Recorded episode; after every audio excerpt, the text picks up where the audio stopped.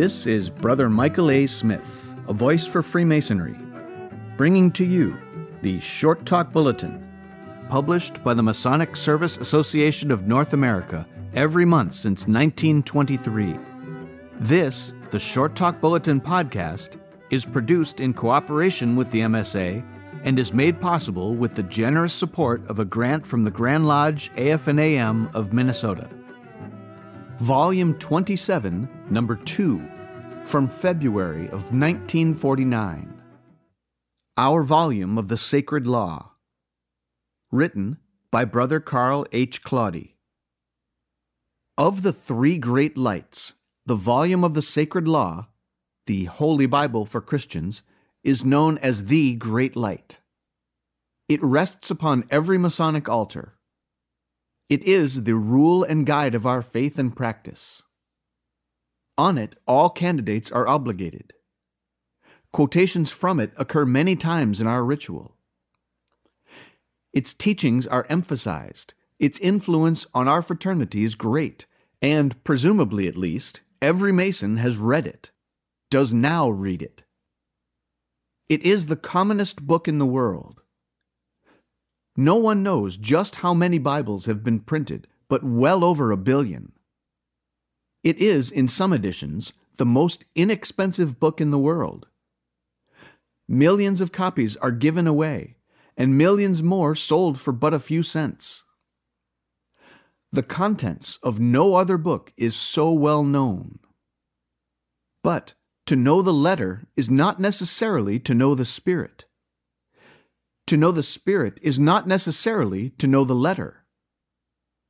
Even among those who know the contents of the Bible well and love it much, is often to be found little knowledge of the book as a book.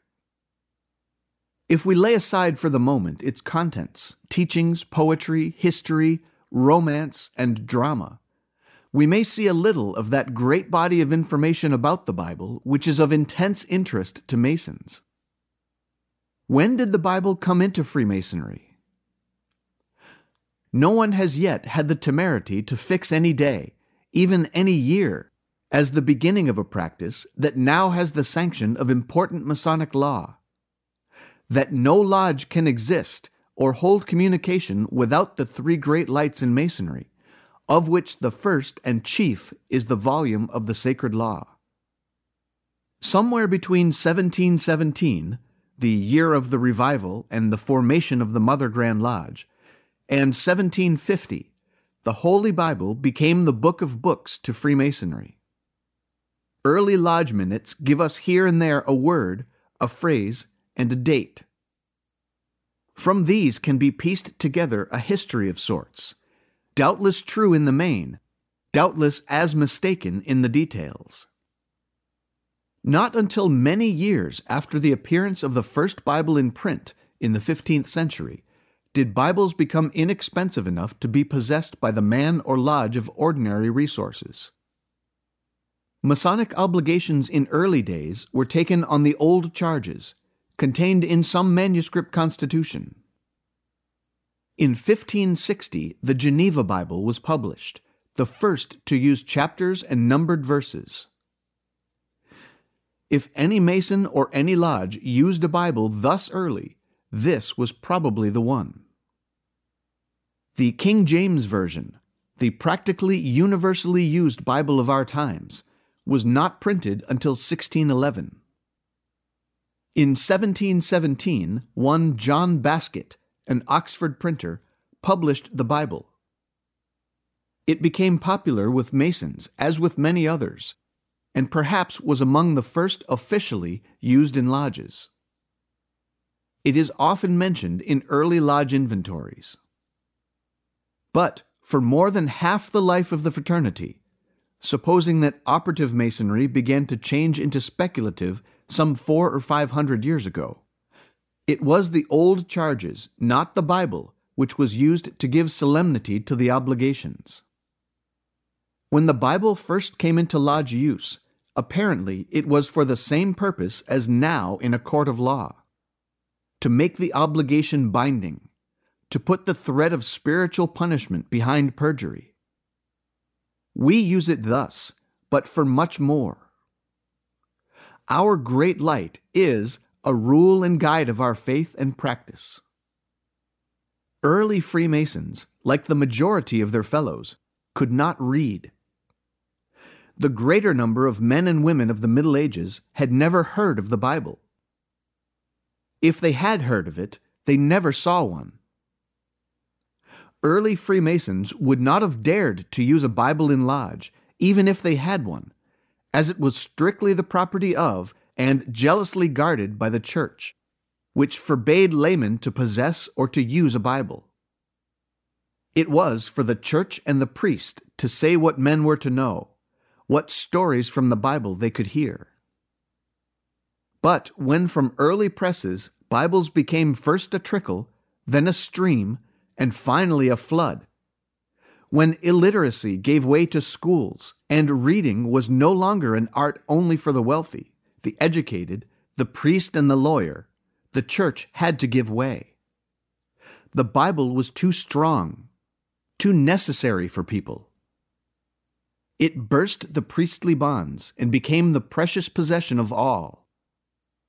It was then that it came into lodges, first as a mere aid to making a promise binding then gradually as a substitute for the old charges, which the Bible finally displaced altogether as a book on which to take obligation.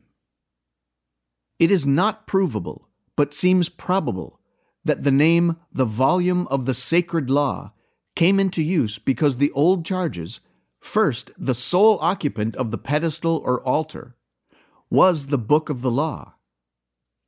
As such, these persist in modern Masonic ritual as the Book of Constitutions, guarded by the Tyler's sword.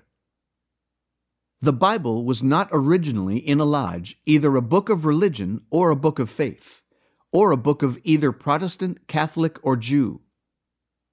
Lodges have never adopted a creed, become churches, or made theological tests.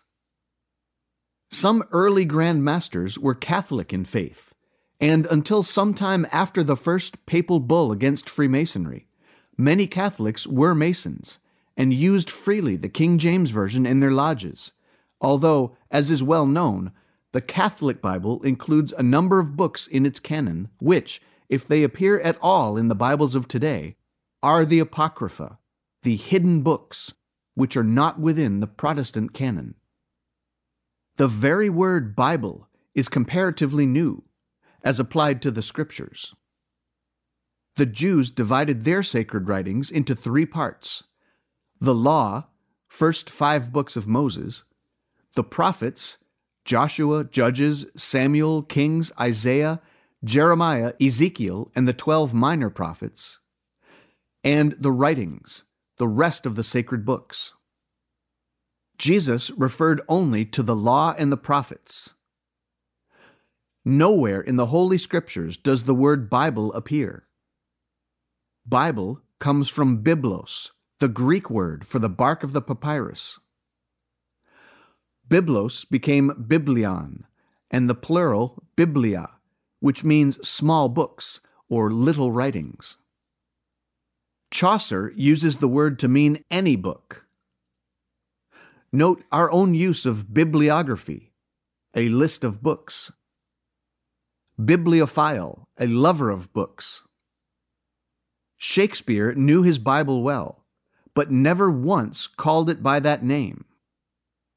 He speaks of Holy Writ, the Scriptures, the Gospel, etc. And the word Bible is not used in the dedication of the King James Bible. In the sense that its use came after printing it is a modern word, just as its use in lodges, now universal, is modern, compared to the age of Freemasonry as a craft. No original manuscripts of the Bible are anywhere in existence. The King James Version scholars did indeed state that their work was translated out of the original tongues. But they meant Hebrew, Greek, Aramaic, and possibly some other ancient languages, not original documents. The original writings have long since perished. Papyrus rotted and dried up. Clay tablets were broken. even animal skins or parchment, does not escape the ravages of time, lost by fire, flood, theft, and willful destruction.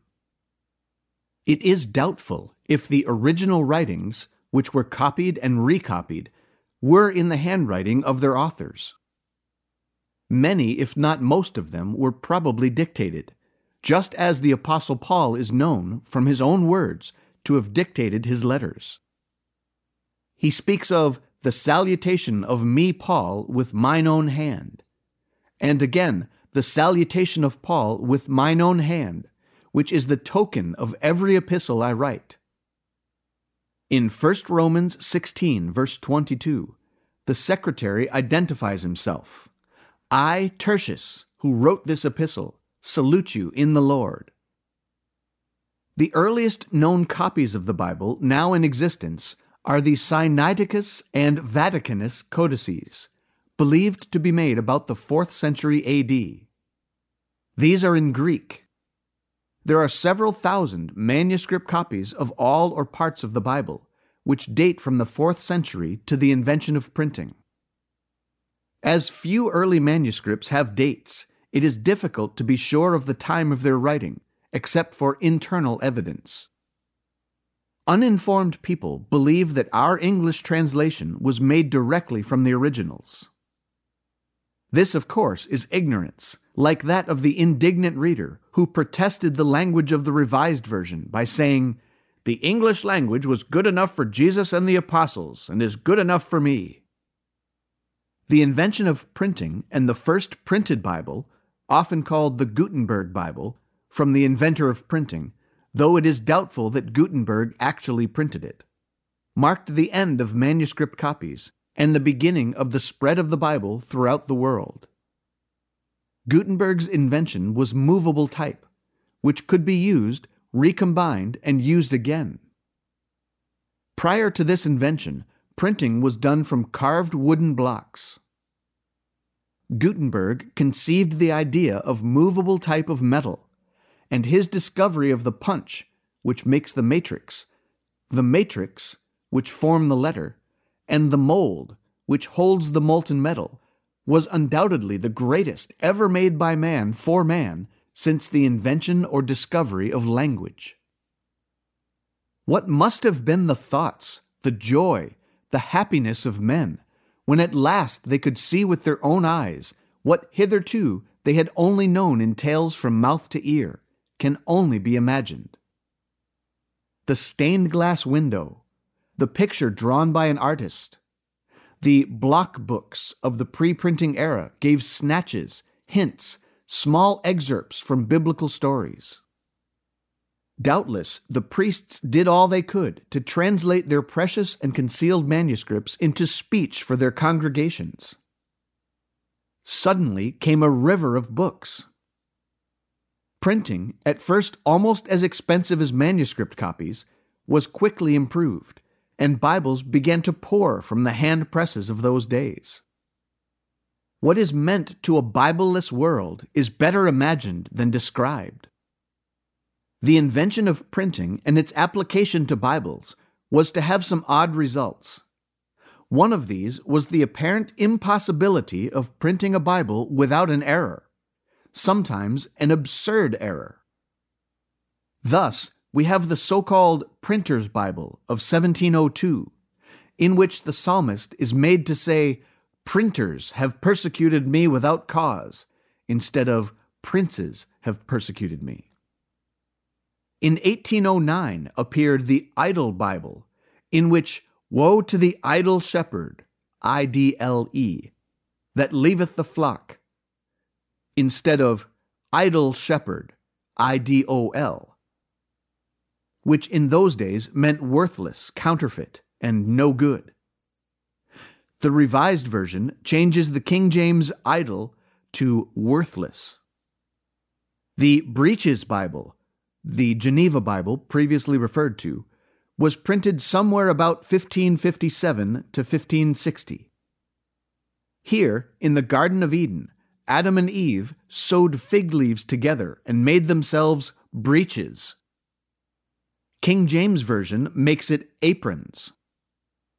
The Breeches Bible had more than 160 editions and was very popular, much more so at first than the Great Bible, as it was called, then used in English churches. The Wicked Bible, sometimes called Devil's Bible or Adulterous Bible, was a King James Version printed in 1631, in which not was left out of the seventh commandment, making it read, Thou shalt commit adultery. Every copy of the edition was ordered destroyed, and the printers fined heavily, but a few copies escaped and are now almost priceless. The Unrighteous Bible is a King James Version printed in 1653, in which is, Know ye not that the unrighteous shall inherit the kingdom of God? Whether the second not was omitted accidentally or in malice is anyone's guess. So that thou shalt not need to be afraid for any bugs by night, was the rendering of Psalm 91, verse 5, in an English translation printed in 1551. In the King James Version, the words are, Thou shalt not be afraid for the terror by night. But this was not a printer's, nor even a scholar's error, merely a choice of word. In those days, the word bug meant ghost, goblin, or evil spirit. A King James Version printed in Oxford in 1717, the Baskett Bible, hitherto referred to, speaks of the parable of the vinegar instead of the parable of the vineyard. Hence, the Vinegar Bible. Our Bible was written by many men over a period of at least a thousand years. Parts of the Bible are the work of many editors, commentators, and scribes. Literary property was not known in those days. Writers felt free to change, alter, and add to existing records.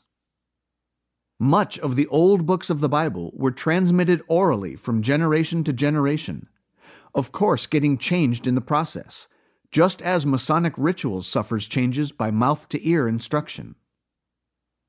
Psalms, for instance, did not reach its present form until about a hundred years before the man of Galilee. Much, if not all, of the New Testament was composed, written, dictated, and reduced to writing during the latter part of the first century after the birth of Christ.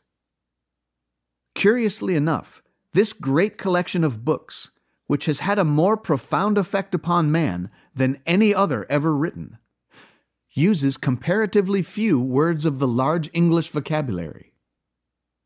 English today contains some half million words. The Bible uses only some 7,000. An exact count is impossible because of differences of opinion as to what is a word.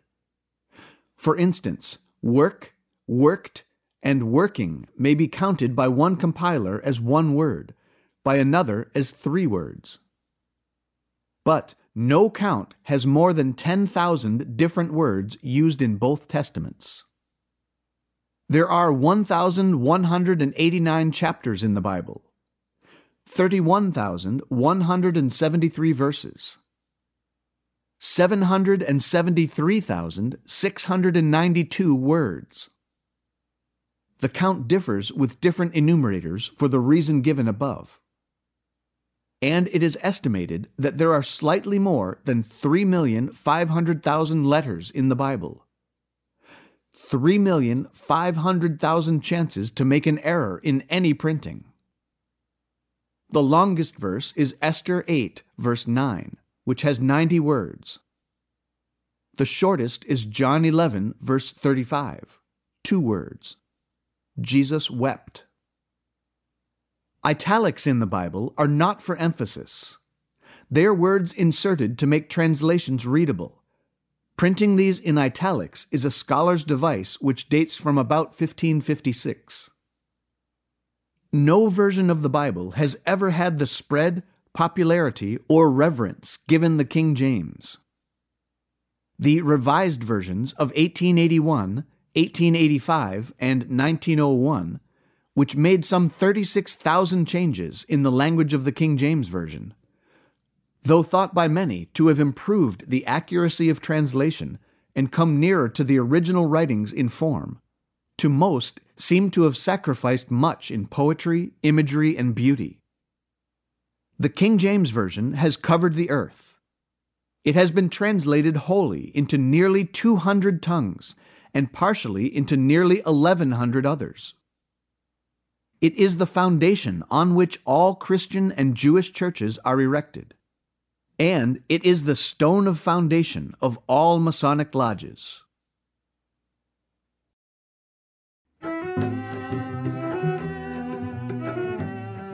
This is Brother Michael A. Smith, a voice for Freemasonry.